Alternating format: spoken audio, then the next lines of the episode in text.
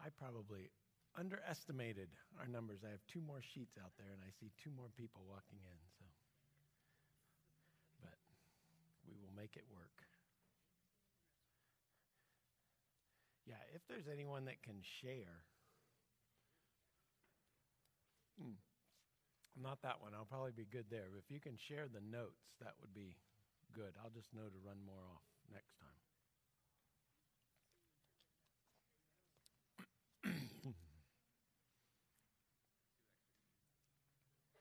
Yeah, just set them back there. First week is always a guess as to how many are going to be here, and I guessed low.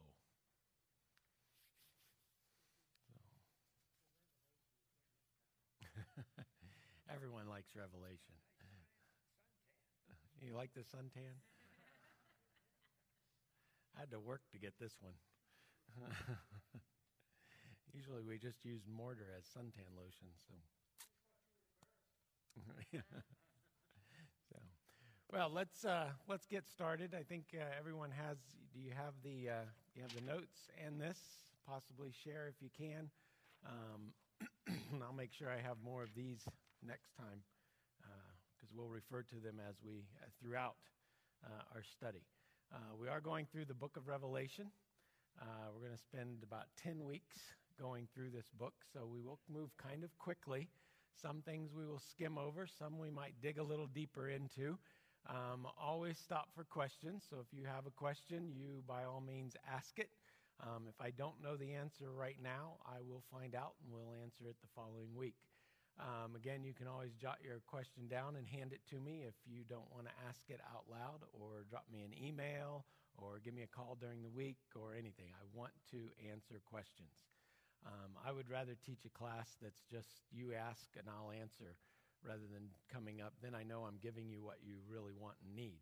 Um, so, uh, this is uh, how many of you have done a study of the book of Revelation before?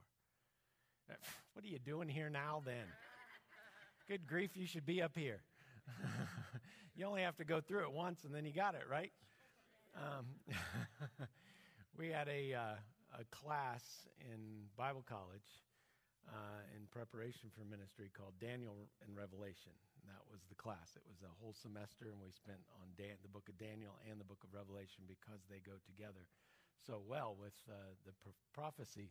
And uh, the professor, and I've shared him before, Dr. Wes Gehrig, handed the syllabus out, and the first section of the syllabus was his translation of the book of Revelation. That's what we used in class, um, was his translation. He translated it himself from the Greek. And uh, he was one of the ones, he was on the team of scholars who translated the NIV.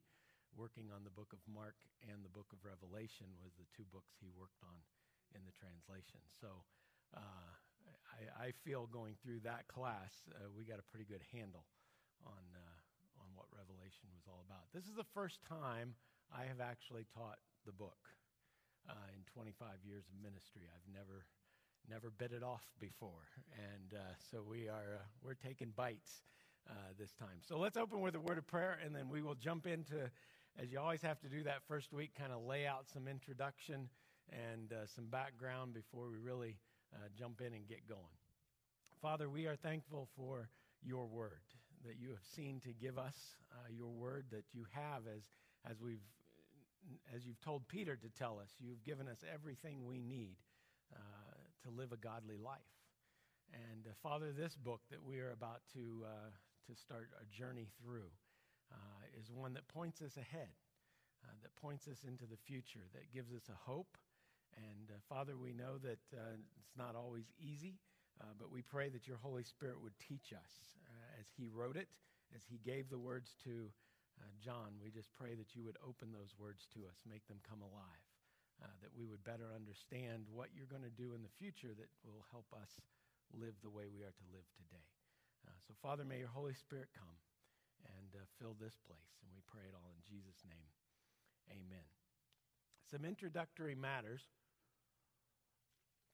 One is that this is, uh, Revelation is a different book, different from any of the other books. Uh, it's closely related to Daniel um, in subject matter, but the way in which it is written is drastically different than any other book in the Bible, which is probably part of why it piques so much interest. Uh, a lot of symbolism, uh, a lot of numbers, uh, and what do they mean? And we'll get into that a little bit, but I'm not jumping way in to the numerology of it. Um, and uh, but what we need to understand is that that this is apocalyptic literature is what it's called. An apocalyptic literature, best definition is a supernatural divine uncovering of that which is to take place, usually through a heavenly mediator. That's how it's given to some prominent figure in the past, in which God promises to intervene in human history to bring times of trouble to an end and destroy all wickedness. That's apocalyptic literature. Okay, so it's supernatural divine uncovering. That's the revealing. That's why we call it revelation. It's a revealing. Okay, God has sent his angel. He sent an angel to John, and he's going to reveal what is going to happen in the future, what he is going to do. And it does deal with his conquering of evil, his overcoming of, of wickedness and destroying it and bringing an end to suffering. Um, and so God is going to get, I mean, God is involved right now in human history. But when the, the events of this book begin to take place, he's going to get really involved. Okay? It's going to be completely hands on, not to where you wonder if God is working. You're going to see it. I mean, it's going to be right there. Um, and uh, there will be no doubt. So it is apocalyptic literature. That and, and no other book uh, in the Bible comes under that category. Also, I, wanna, I want to deal with, because I, I know there's a, a lot of, uh, and I even, I catch myself doing it. In fact, we put it up on the screen this morning incorrectly, and I didn't catch it. Um, it is called Revelation, singular. It's not revelations. There's only one reveal, okay? There's only one revelation that is given. But we have a tendency to call it the book of Revelations, and it's not. I know that's a picky thing, but we might as well get it right from the start, okay? And it's also sometimes called the revelation of John. It's not. John didn't reveal anything, he received it. It's the revelation of Jesus. Jesus is the one that is revealing.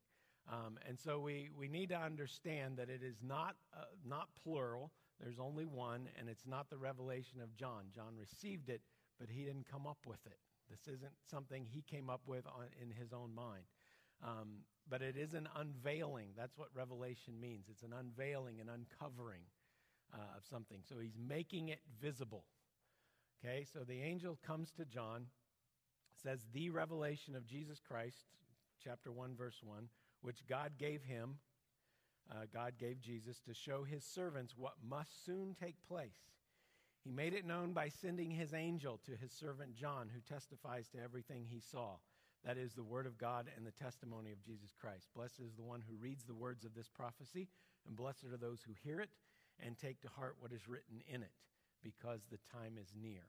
So, this study while some people get freaked out and a little scared when they go through Revelation, there's no need to because it's, it's one book that says there's a blessing on the one who hears it.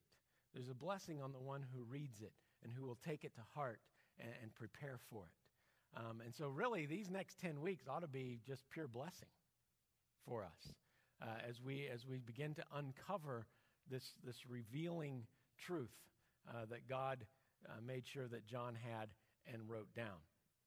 Now, there are, are key scriptures that, that go with this, and we will probably go back and forth between them throughout our study. Um, so, not only reading the book of Revelation, but it would be advantageous to you if you read these other scriptures as well that I have listed there. Matthew chapter 24 and 25, probably two of the best chapters uh, dealing with end times, uh, dealing with what is going to happen. Um, they are the words of Jesus. It's, uh, he is on uh, the Mount of Olives, uh, preparing to go. He knows he is about to leave, and he is sharing uh, with his disciples what's going to happen. It says Jesus left the temple and was walking away when his disciples came up to him to call his attention to its buildings. Do you see all these things? He asked. I tell you the truth, not one stone here will be left on another. Everyone will be thrown down. As Jesus was sitting on the Mount of Olives, the disciples came to him privately. Tell us, they said, when will this happen? And what will be the sign of your coming and of the end of the age? And then he goes on for the next two chapters and reveals to them, he kind of uncovers what are some things that are going to have to happen before Jesus comes, before he returns. Um, so that is called the Olivet Discourse um, because he is on the Mount of Olives and he is giving them, uh, he's kind of lecturing them on what the end times are going to be. So Matthew chapter 24 and 25 are key uh, to go along with the book of Revelation. Mark 13 and Luke 21 is a shorter version. Um, Mark and Luke both share that Olivet discourse, but it's not nearly as lengthy, not nearly as in as in a, as much detail as what Matthew does.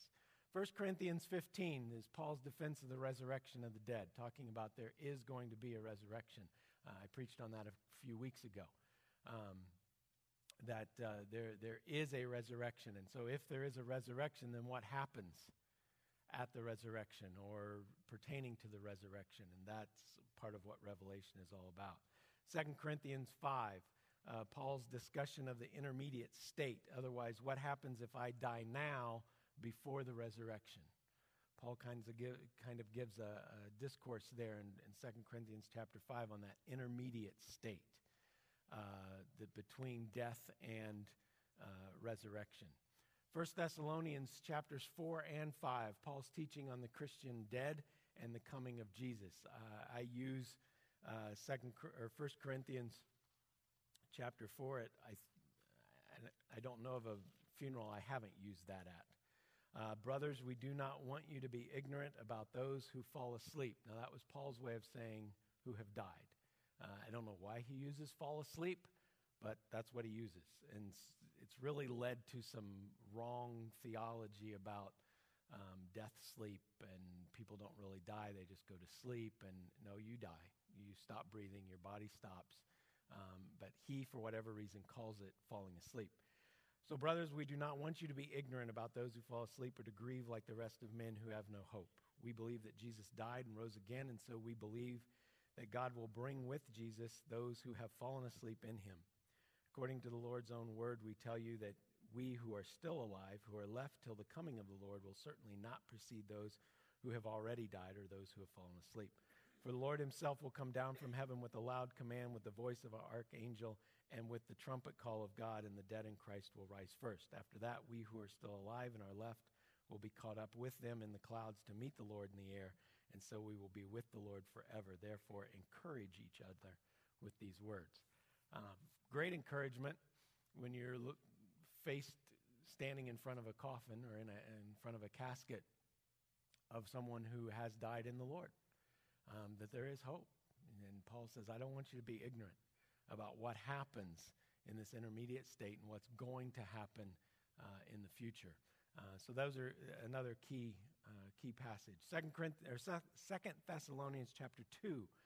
Uh, Paul's correction that the coming of Christ may be very soon. The problem was people were living as if it were real, weren't really going to happen or it was going to be a long way off, and so I don't need to worry about it. Okay, so if we believe that Christ's return is a long way off,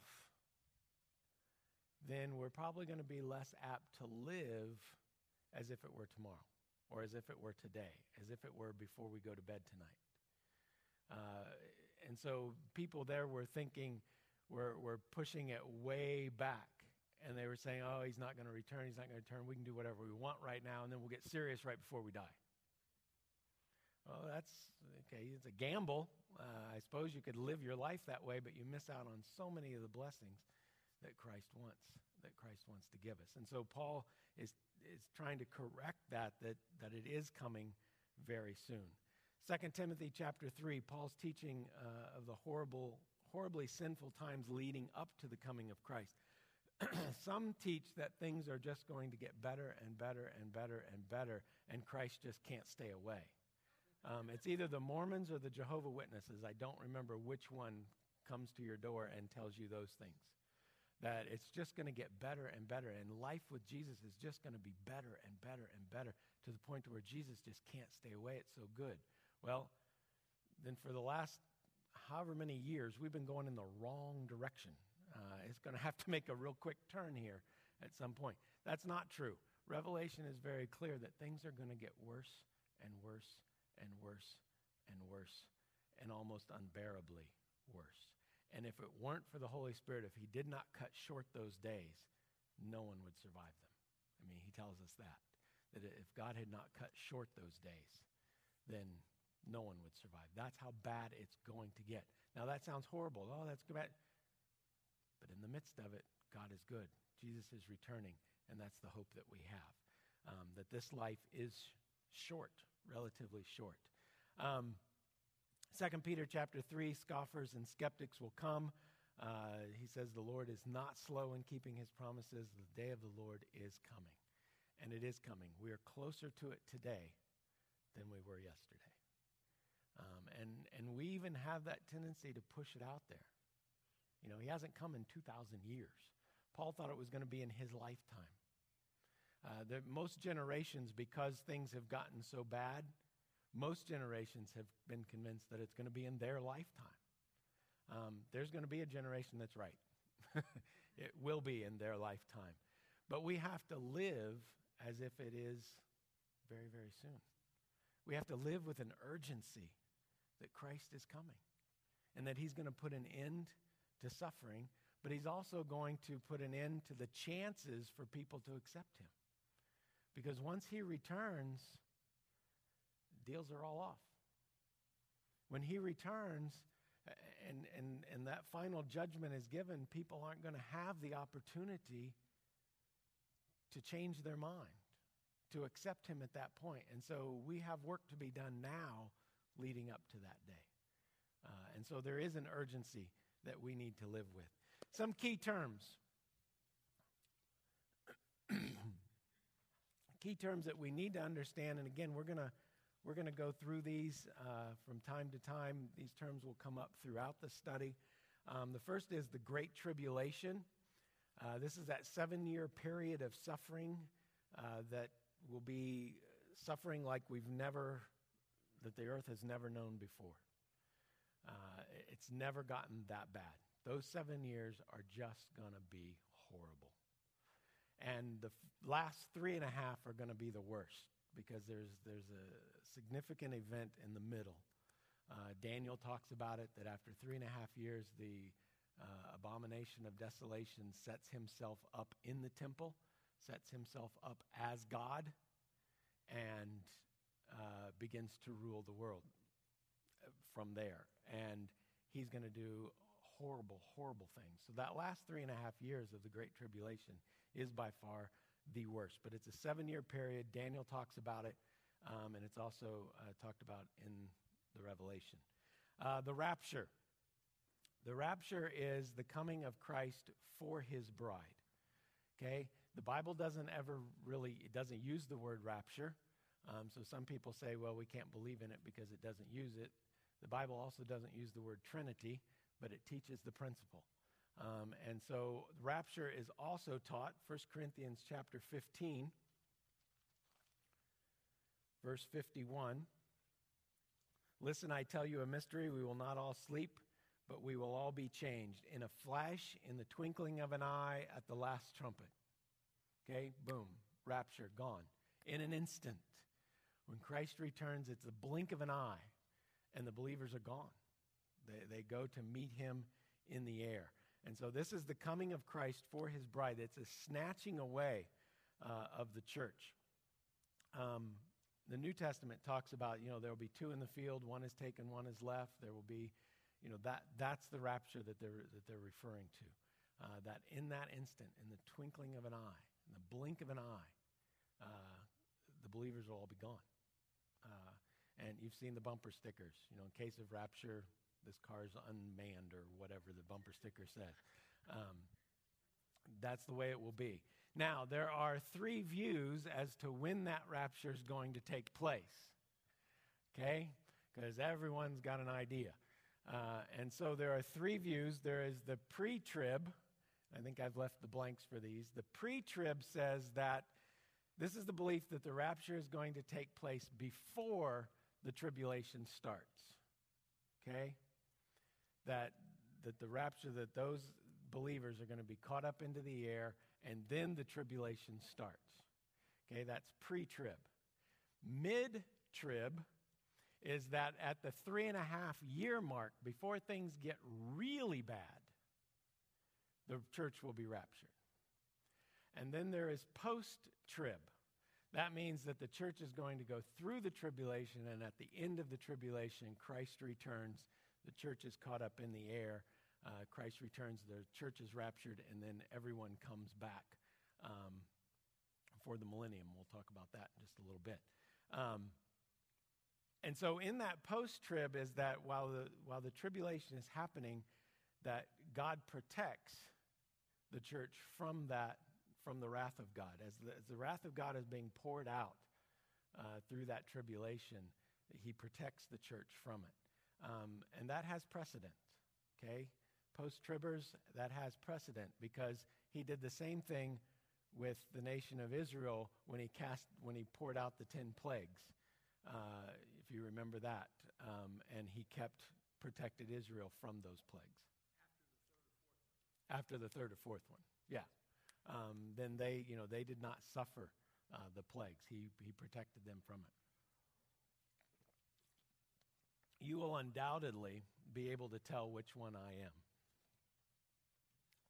And if you haven't already, I'm going to tell you. All right? I will teach them all uh, because we don't know. Um, the joke is, it's I'm a pan trib. It's all going to pan out in the end. Uh, but I, I went to a school that was post trib. And so I lean very heavily towards a post tribulation rapture. I believe that the church will go through the tribulation, that God will miraculously protect them, uh, protect us from the wrath. Um, here's what I say prepare for post, pray for pre. Okay, because if we can get out of it, I'm all for getting out of it. But if we can't, then we better prepare to go through it and so we better we better just be aware of, of what it is. But um, uh, there is uh, all kind, even within the alliance. The alliance doesn't take a stance on pre, mid, or post. Um, you'll find pastors in the alliance who are pre. You'll find pastors in the alliance who are post. Um, not too many mid. Those are, I think, those guys are just riding the fence and they can't decide. Um, so they're going eh, somewhere in the middle. Um, so anyhow, that's the rapture when Christ is going to come for His church. Okay, He's returning for his bride. Uh, the revelation of Jesus Christ. This is the coming of Christ with his bride after the rapture. Okay? So the idea is that the rapture is Jesus returns, the church goes and meets him in the air, and then the revelation of Jesus is Jesus comes back with his bride actually to earth to fight the battle of Armageddon. Um, and that is the last great the last great battle. Um, so Christ is going to return with his bride, fight the battle of Armageddon, and set up the millennial kingdom here on earth. Okay, this is what is referred to as the second coming of Christ. Uh, Jesus is our, our uh, Savior, Sanctifier, Healer, and coming King. This is the second coming uh, that we talk about as part of the fourfold gospel when Jesus returns with his bride. So the rapture takes place and then Jesus and his bride uh, come back down to earth. The Battle of Armageddon is a battle described in Revelation chapter 19. This is the, the final uh, showdown, if you will. Um, it doesn't last very long. Uh, 19, 17 through 20 said, And I saw an angel standing in the sun who cried in a loud voice to all the birds flying in midair Come, gather together for the great supper of God, so that you may eat the flesh of kings, generals, and mighty men, of horses and their riders, and the flesh of all people, free and slave, small and great. Then I saw the beast and the kings of the earth and their armies gathered together to make war against the rider on the horse and his army. But the beast was captured, and, the, and with him the false prophet who had performed the miraculous signs on his behalf with these signs, he had deluded those who had received the mark of the beast and worshiped his image. The two of them were thrown alive into the fiery lake of burning sulfur. The rest of them were killed in the sword with the sword that came out of the mouth of the rider on the horse, and all the birds gorged themselves on their flesh.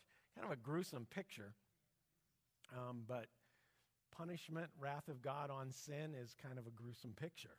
Um, and so we can't forget when the holiness of God meets the sinfulness of man, what that clash looks like. And that is a gruesome clash. Uh, it is a ugly picture. And we must always remember sin's ugliness um, because it, will be shown for what it truly is. That Battle of Armageddon is really uh, capture, swipe with the sword, all die. It doesn't last long at all. Um, so we have this great battle of Armageddon, and many of times in our mind we have this great, you know, the armies of the world coming marching in, and, and the armies of God, and there's a great, no, really, it's over, just like that. Uh, Jesus speaks, the, the Antichrist and the false prophet are captured, and all the rest are slain with the sword that comes out of, of the, white, the rider on the white horse's mouth, which is Jesus. Um, so that's the battle of Armageddon. We need to understand that. Then, uh, kind of in the timeline, the Battle of Armageddon, and then the millennium uh, happens. It's not the spacecraft from Star Wars. That's the Millennium Falcon. It's not that. This is the millennium is the thousand year period initiated by Christ's return, by his revelation, by his second coming, uh, during which Satan is bound in the abyss and the church will live and reign with Christ over the earth. Okay, this is found in Revelation chapter 21 through 6. Talks about the thousand year reign. Um, and so we're going to look at that uh, as we get there as to what, what exactly is that? Who's going to reign? What's going to happen in that thousand years? There's also different views to the millennium. Um, there are some that say premillennial, um, that's the return of Christ, will be premillennial. Um, prior to the millennium, which makes sense because that's and that is the alliance's stance. There's also an amillennial. They say that the thousand years is just symbolic of Christ's reign. Amillennialism says there's not a literal thousand year reign, it's just symbolic of Christ's returning and his kingdom. Um, that is not what we believe. We don't believe that the, the, the Bible preaches that, um, but that it is a, an actual thousand year reign with, of Christ on earth. with Satan bound and out of the way. Can you imagine life with Satan bound and out of the way? Bill. Roman Catholic Church is amillennial. There's also a Church of God. I'm not sure if it's North Main or not that's amillennial. Um, I think it is. I think they're amillennial. That doesn't mean they're whacked okay, and, and, and, and way out of line and scripturally off base. And that's just their view of the millennium. Um, my wife grew up in uh, Church of God Anderson, which is what North Main is, um, and uh, but she saw the light and is now Alliance. So. The judgment seat of Christ. Okay, this is the place where believers will appear to give account of the deeds done in the body, whether good or foolish, and to receive their rewards. Second Corinthians talks uh, about that. Second Corinthians chapter 5, uh, verse 20. Does it say 10? Then let's go to 10. For we must all appear before the judgment seat of Christ, that each one may receive what is due him for the things done while in the body, whether good or bad. So there is a judgment. This is the, the judgment seat of Christ. This is when all the believers, all, all of our works, are going to be judged. Now, it's not a salvation judgment, okay? That's the believers. We're, we've already saved. Now we're basically kind of receiving rewards for what have been done, what we have done with this life that God has given us. Um, so we are going to be uh, rewarded uh, for deeds that are done. Now, again, it's not salvation. We don't work for it, we work because of it, like Denny said this morning. Um, that because we are saved, we work.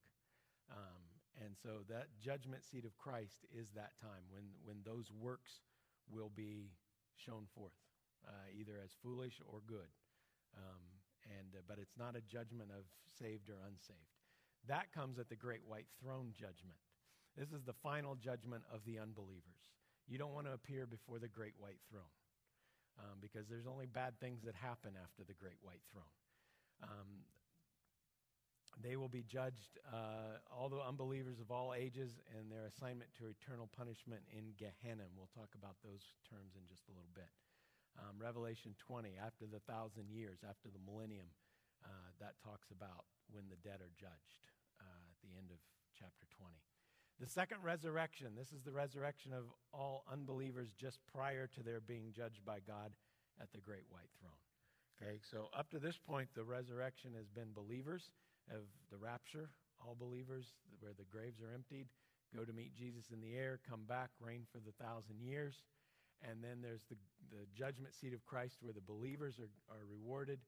Um, and then the great white throne judgment when the unbelievers are brought up out, uh, their second resurrection, if you will, and judgment uh, with that. Okay? Now, a couple terms, and if you take this sheet, we've kind of already walked through that. Uh, this is a timeline, uh, kind of, uh, and an explanation to kind of help keep things in order uh, as to where we're going. But I want to talk about those two clouds at the bottom, okay? Sheol uh, and Hades. Uh, this and this question gets asked to me a lot, and some of you maybe have asked this question, and I've already given you this at some point because if anyone says, if anyone asks about, you know, what happens when someone dies now, where do they go? I pull out this sheet, and this is my explanation uh, for that. Um, Sheol and Hades.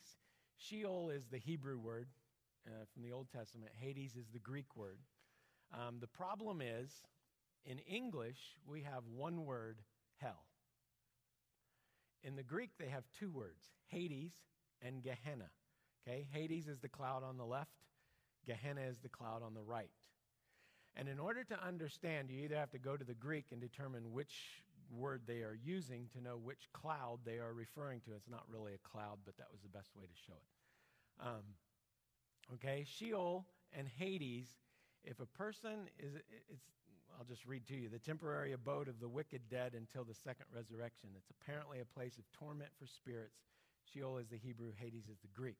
If you read Luke chapter 16, that's the story of the rich man and Lazarus that if, if you know the story, the rich man, Lazarus was a beggar, sat outside the rich man's gate, his house, every day.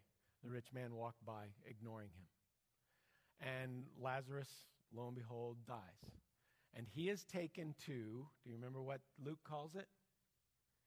Abraham's bosom. That's what they called it. And there was a great chasm, and the rich man died, and he was sent to Hades. Okay? And there is a great chasm between Abraham's bosom and Hades. And what we have there is we have a tendency to refer to that as hell. And that's, that is hell, but it's not the final hell. Okay, it's not the final judgment. Um, and so, anytime that someone died in the Bible or prior, you know, prior to Christ's death, they went either to Abraham's bosom, the righteous compartment of Hades, or to Hades itself, the unrighteous compartment, which is where the rich man went, separated by a great chasm. Um, and the one was a place of torment. If you remember the rich man, he was saying, you know, he could see a cross and he could see Lazarus uh, being comforted and, and that, that it was a place he desired to be, even to the point to where he said, if you would just send someone back and let my brothers know so that they would avoid this place, so that when they die, they could be in Abraham's bosom. And of course, Jesus says, you know what? They've got everything they need. They already have all the law, the prophets, everything is there to explain to them. They just need to adhere to it, they just need to accept it, um, that no one else needs to go to them. So, if, uh, and then when, when Christ died, remember the graves? He went and emptied the graves? He emptied the righteous compartment of Hades. Okay? So when he told the thief on the cross, Today you will be with me in paradise. There is another place known as paradise. That if a believer dies today, that's where they go. They go to paradise. And they are awaiting the judgment seat of Christ. They're waiting for that return for the thousand year reign. So that when Christ returns and the believers meet him in the air, that's when, when all of those come together. When the believers here and the believers that have already died come together with Jesus, reign for the thousand years. While they are waiting, they are with him in paradise. It's not heaven. It's not the final heaven. Okay? Um, I don't have that. I don't have paradise on the, on the timeline. Um, but when an unbeliever dies, he goes to Hades, the unrighteous part of Hades. Um, that is still filled up, and it will be full of people until the great white throne, at which point it will be emptied. And then the unbelievers will be sent to Gehenna. Okay, that's the other word. So Hades means hell, Gehenna means hell, but they're two different places. And we just need to keep those straight um, because it will help us understand if a person dies today, what happens? Where do they go? Because Gehenna is right now empty. There's no one in Gehenna. Um, and the first two that are going to be there are the Antichrist and the false prophet. And we'll look at that as we, as we walk through Revelation. They're going to be cast in there.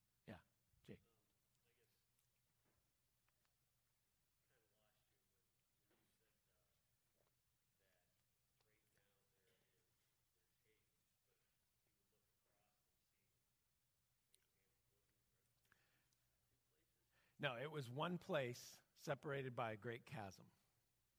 And so Abraham's bosom is what the righteous compartment of Hades was called. And they really didn't have another name other than just Hades for the unrighteous compartment.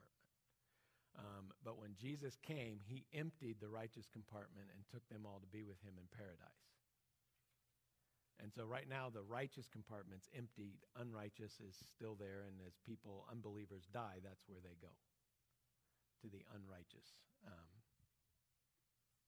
so Luke chapter 16, it's a, it's a great story um, and, and, a lot of information um, on what happens when a person dies, whether they're a believer or unbeliever. Adam. yes. Yeah. So in that uh, in that righteous compartment of Hades, Abraham was there, Moses was there, Isaac was there, Adam was there. All of the believers throughout the Old Testament and up to that point in the New Testament would have gone there. Uh, and then when Christ retur- or when Christ died, he emptied that part, took them with him to paradise. Um, and now, when an unbeliever dies, they go to be with him in paradise, just like he told the uh, the thief on the cross.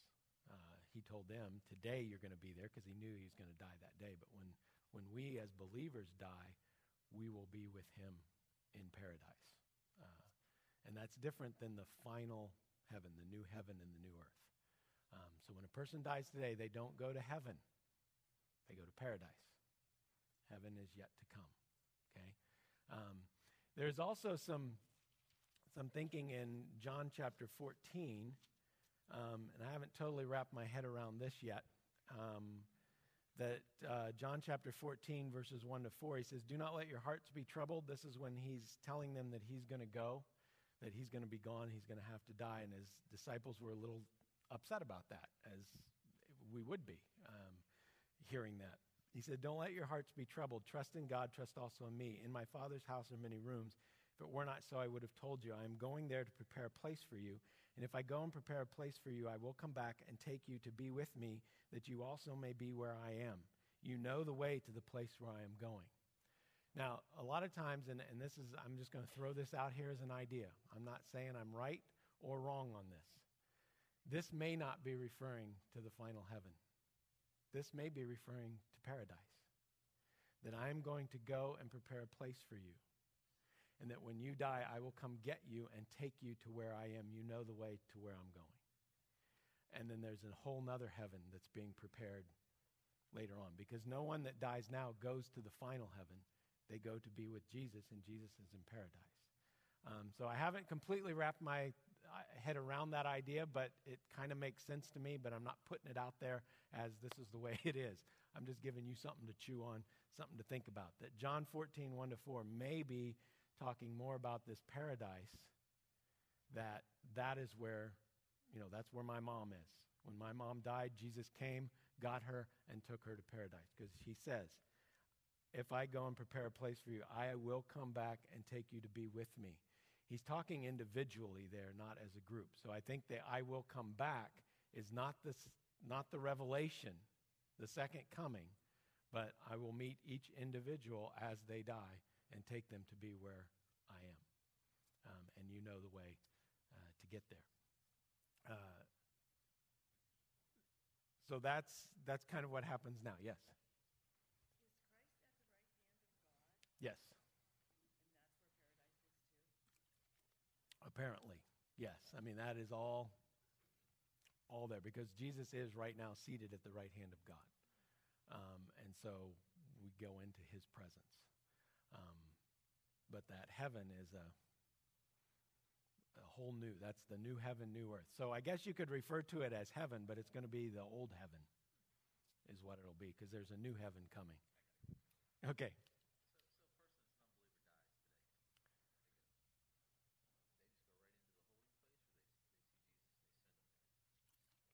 Good question. If an unbeliever dies now, do they just go straight to the holding place or do they see Jesus and Jesus sends them there? I don't know.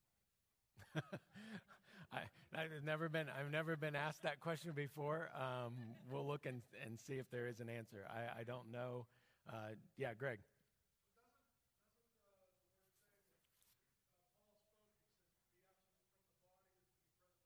Yeah.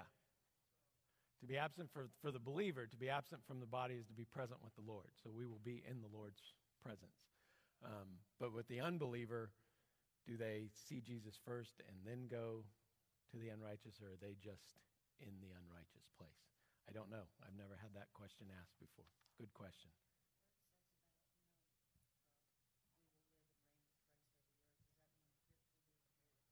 No, right here on this earth is where the millennium will take place. That no, the new heaven, the new earth come after the judgment seat and after the great white throne. Yeah.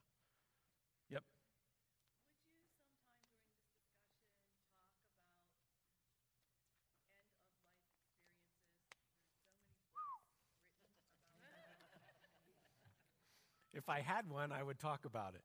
Um, you know, I can't refute those because it's like anyone's testimony. It's their life, it's what they experienced. Um, so, end of life. I saw a light at the end of a tunnel. I, you know, the little boy went to heaven, saw all these things, came back, wrote.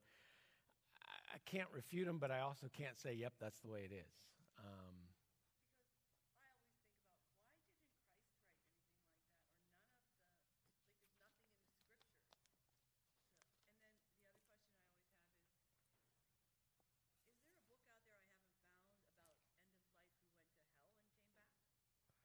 No, one ever does that. That's the amazing thing. Mm-hmm. That, that, is the, that is the amazing thing about those stories is they're always heaven and come back. No one ever goes to hell and comes back. Is there one on YouTube? I've never seen it. that they went to hell and came back. To hell and back. Is that? I, we went to hell on vacation one time. That's, that's true. We have the t shirt, and I have my passport stamped hell. Because um, there is a city in Grand Cayman, in the Cayman Islands. There is a city on Grand Cayman called Hell Grand Cayman. Um, and uh, we have the shirt. My daughter has the shirt that says, I've been to hell and back. Um, my passport is stamped hell. Um, and we have pictures at hell. Um, it's a little shack. Uh, it's really what, but they have a post office there, and they will actually stamp your passport. So, um, so you say there is a story of someone who went to hell and came back on YouTube. Well, if it's on the internet, it's got to be true. So, we'll go with that.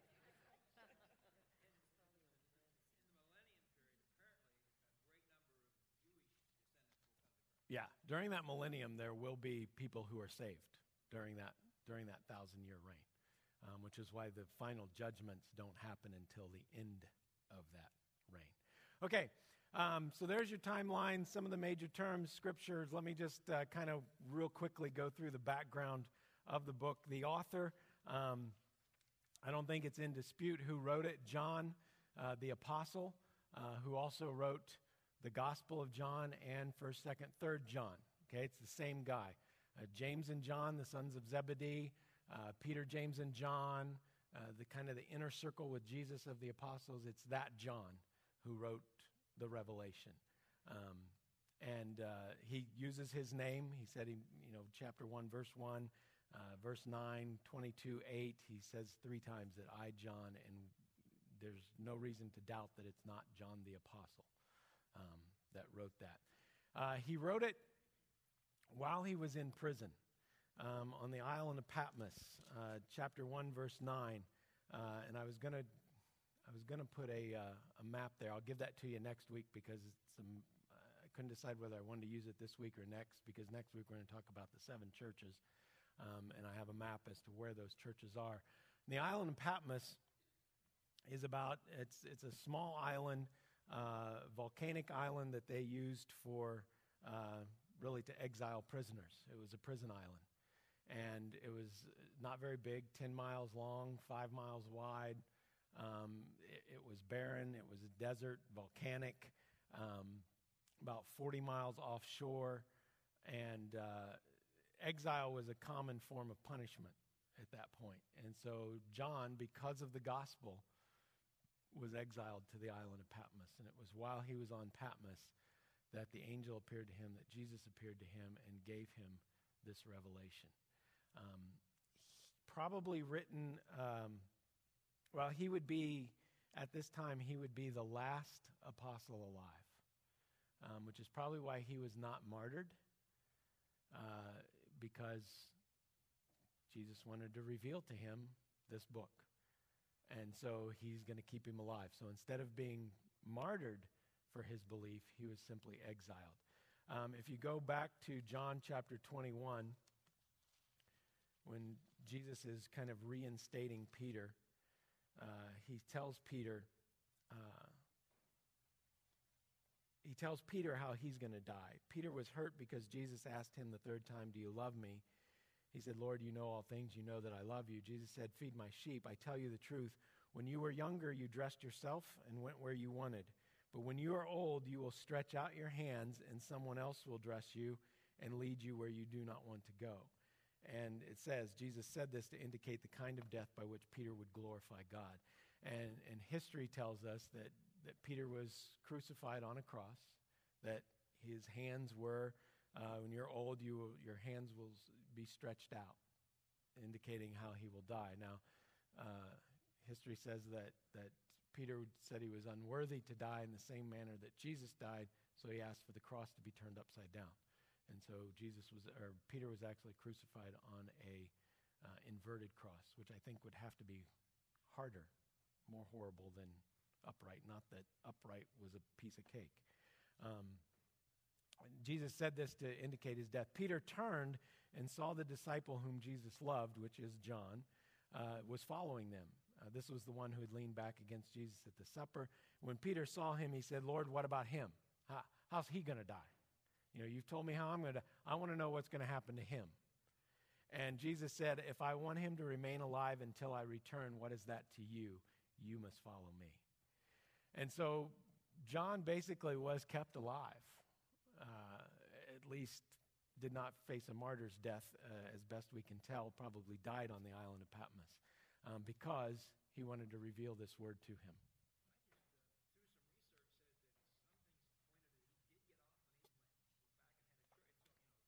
That he did that he did get a, uh, yeah yeah definitely did die um, whether it was on patmos or not we do not know.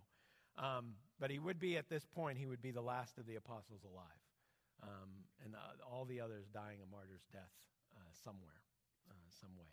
The date um, probably about 90 ad this makes john about 85 or 90 years old okay, because he probably 20s when Jesus was around, so 85 probably about the youngest he might have been, uh, 90, 95 probably about the oldest that he would have been uh, at this point.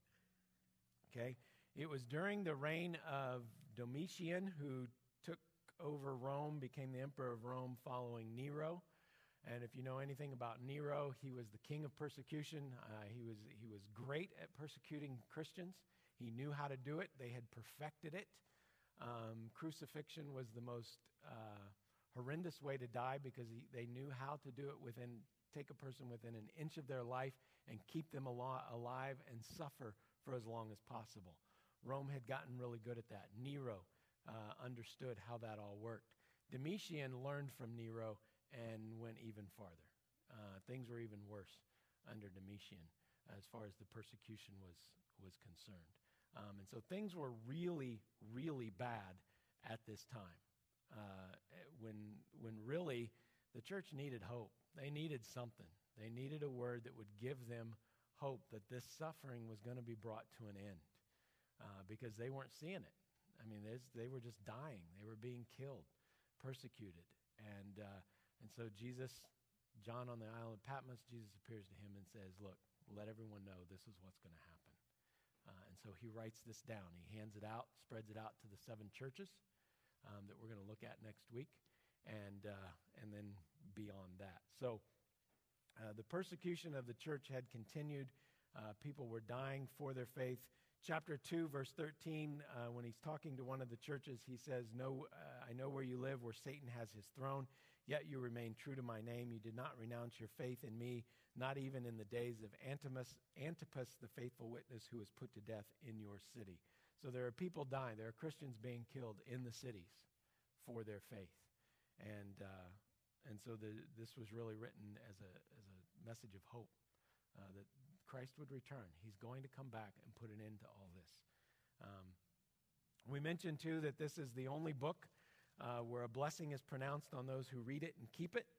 Uh, chapter 1, verse 3 says, Blessed is the one who reads aloud the words of this prophecy, and blessed are those who hear it and take to heart what is written in it, because the time is near. And at the very end, chapter 22, John writes again, Look, I am coming soon. Blessed is the one who keeps the words of the prophecy written in this scroll.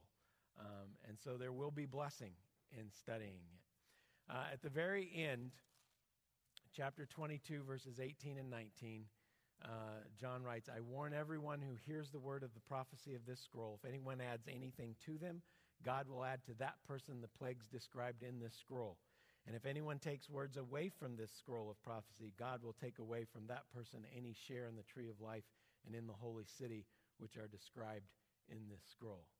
So be careful how you interpret it. Uh, because if we add or take away, and this is intentional adding, we can make a mistake and still be all right. But it is an intentional adding to or taking away uh, from Revelation. Now, we a lot of times will take this verse and apply it to the whole Bible. Not that that's a bad idea, it's just not biblical.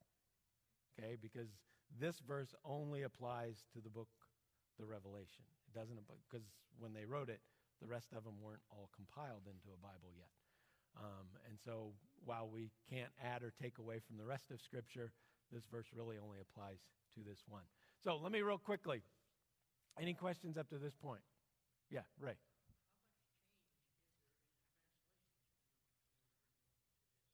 Not much. I mean, it's it's a semantic thing. Uh, there's there's no change of meaning, no change of principle. Um, a lot of like our translation with NIV pretty much just takes the Greek and makes it readable. Um, because if I were to read to you my professor's literal translation, eh, you wouldn't understand it. It would be like reading Greek um, because the, the words are not in the order that we put them in. And so a lot of that with the translations is just making it readable. Um, but the principle is there. Um, you know, the, the facts are the same. Uh, there may be a different word um, type thing, which again is why Greek is helpful because we can go back to the original meaning.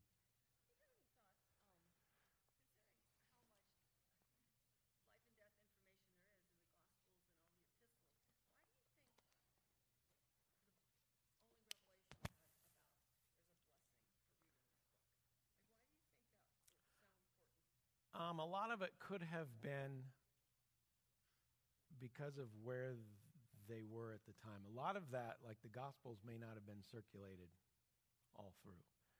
And so this is one that kind of summed it all up into one book and said, and the blessing could be the hope that comes, that suffering will end, that persecution will end. And so there, the blessing is the hope and the joy that you can get from understanding that.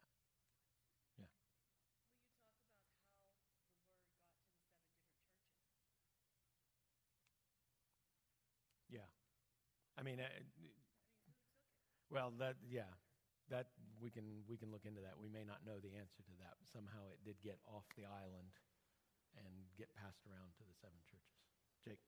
Um, how would, how would the, the rebirth of Israel in 1948, I mean, almost every, uh, every place you see that talks about prophecy refers to that time period. Mm-hmm. And then they refer to a generation shall not pass until these things are fulfilled, and then it goes on, and, well, it wasn't 40 years, and, you know, something like that. But how important do you think that is to The overall? Yeah, the overall timeline, I think it's very, it's very, yeah, it's, it's very significant um, with that, uh, with Israel being reestablished as a nation um, and holding their, their nationality and their statehood uh, is, is very critical to the, the overall timeline. that phrase there, this generation shall not pass, is why the preterists, preterists believe that Christ has already returned. Right. The four ways to, and let me just end with these, our approach to interpreting the Revelation. There's four ways. The preterist, the preterists believe that the events of the Revelation are meant for the people and culture of which it was written, and that all of the events in Revelation have already taken place. Um, that the, the second coming of Christ is seen in some of the events of history.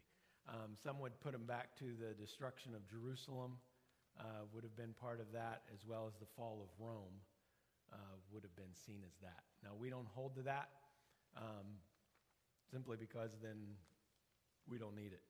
If all that's already taken place and isn't going to happen, if it's not a future for us, then we wouldn't need the book. And one of the problems that, that belief is where was the millennium? Right. There's never been a period like that. The millennium hasn't happened.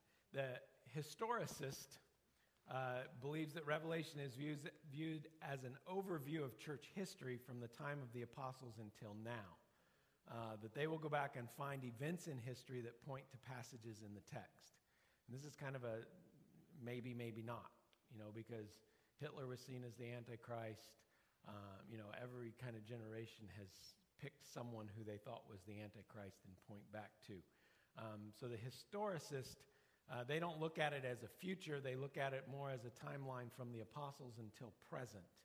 And you can look and see the events happening. Um, two problems exist. It would have no prophetic emphasis, otherwise, it would not be future, but the book calls itself a prophecy on more than one occasion. So it is a future happening. Um, and it would hold no meaning for the first century church to which it was given. Um, if, it is, if it is stages in church or in history, then it wouldn't have any, any say for the people who were living in that day. Does that make sense? Uh, it would all be totally future for them and not have any meaning for them.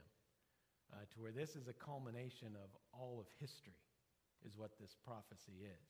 And so it has meaning for everyone, uh, because this is the end, and this is the end of, of history. The idealist, uh, they say that the revelation is to be understood as an explanation of the principles of good versus evil, and not really things that are going to happen. Okay, it's simply told to illustrate spiritual truth.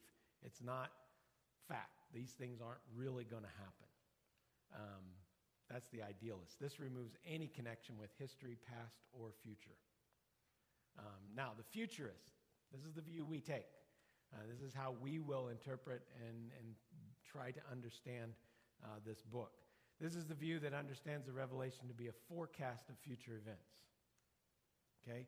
From chapter 4 on, because chapter 1 is the introduction, 2 and 3 are the ch- letters to the seven churches. From 4 on is all future events. Those are all things that they, they haven't happened yet. They're going to happen sometime in the future. Um, Paul believed very soon, so I've got to believe very sooner. Because we're, we're, we're 1,500, 2,000 years away from Paul, and Paul thought they were going to be very soon. Um, so we maintain that it is prophetic um, and uh, that, it's, that it's all future events.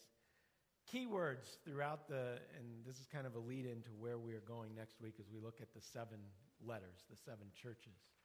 Um, do you know what he said at the end of every letter? Yes. He said, He who has an ear, let him hear what the Spirit says to the churches. That means it was meant for them, and it's meant for us.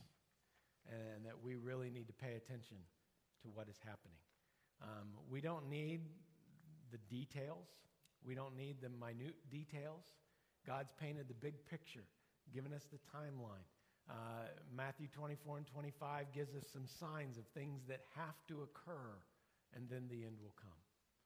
Uh, and so we can be looking for those so that, as Paul says, I don't want any of you to be ignorant about it.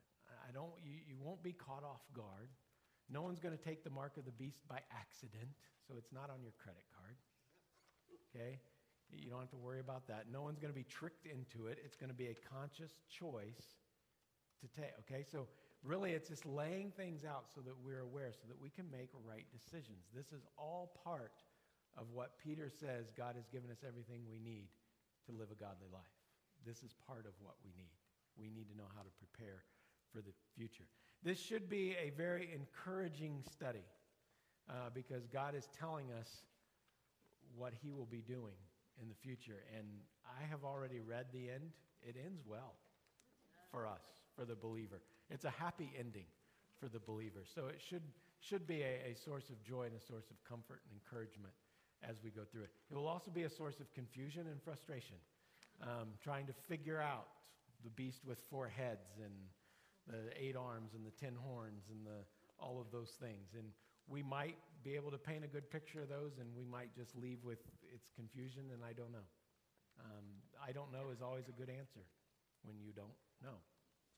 Um, and so if, if it was if it's something that we really truly had to know for sure, God would have made it very plain to us. Um, so we're going to go through and just walk through this journey uh, through the book and uh, see where we go. And if Jesus tarries 10 weeks, then we'll get to the end. Otherwise, we'll live it. How great would that be? Maybe in June, he'll come back and we'll just live it all out right after we study it. That's a pre trib rapture picture, so I'm pretty sure that's not going to happen. Yeah, Pastor Denny is pre trib. Yeah, Pastor Denny's pre trib. I'm post trib. We just don't ever talk about it. so, yes. Isn't it after the, uh, in the book of Revelation, that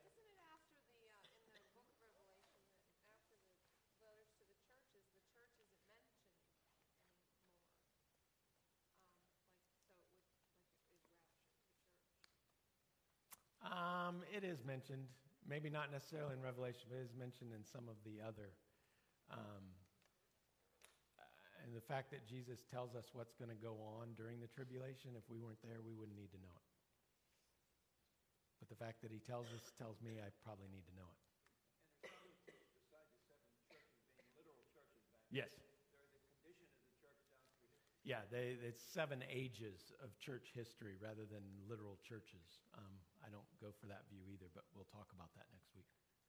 Um, I guess I had this question, uh, because, uh, of the St. Malachi's prophecy, which is not in the Bible, but it talks about the next pope being a false prophet and all that. Is the false prophet supposed to come on the playing field when the Antichrist does, or? It'll all be about that same time. Yes, and we'll get there when we when we hit that point. We'll talk about who the the Antichrist, the false prophet, and Satan. Those, that's the unholy trinity. Is Satan, the Antichrist, and the false prophet. Those are three separate individuals. Okay? Great questions. Hopefully, we'll get some more answers uh, as we go along. And uh, we'll see you next week. Have a good one.